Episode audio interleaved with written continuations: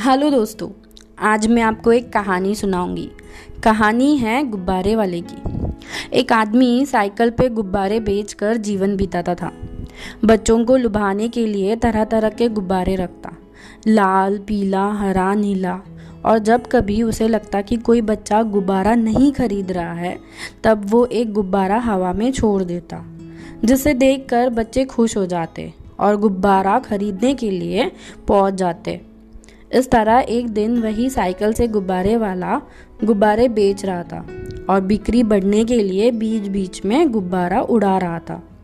तभी पास में एक छोटा बच्चा खड़ा था, उत्सुकता से देख रहा था और मन ही मन खुश हो रहा था।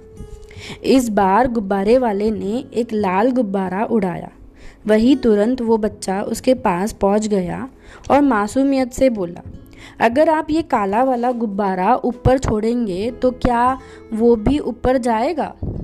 गुब्बारे वाले ने थोड़ा हंसकर देखा और बोला हाँ बिल्कुल जाएगा बेटा। गुब्बारे का ऊपर जाना इस बात पर नहीं निर्भर करता है कि ऊपर वो किस रंग का है, बल्कि उसके अंदर क्या है।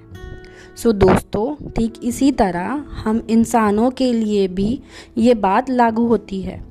कोई अपने लाइफ में क्या प्राप्त करेंगे, ये बाहरी रंग रूप पर नहीं निर्भर करता, बल्कि हम मन से, दिल से कैसे है, इस पर करता है।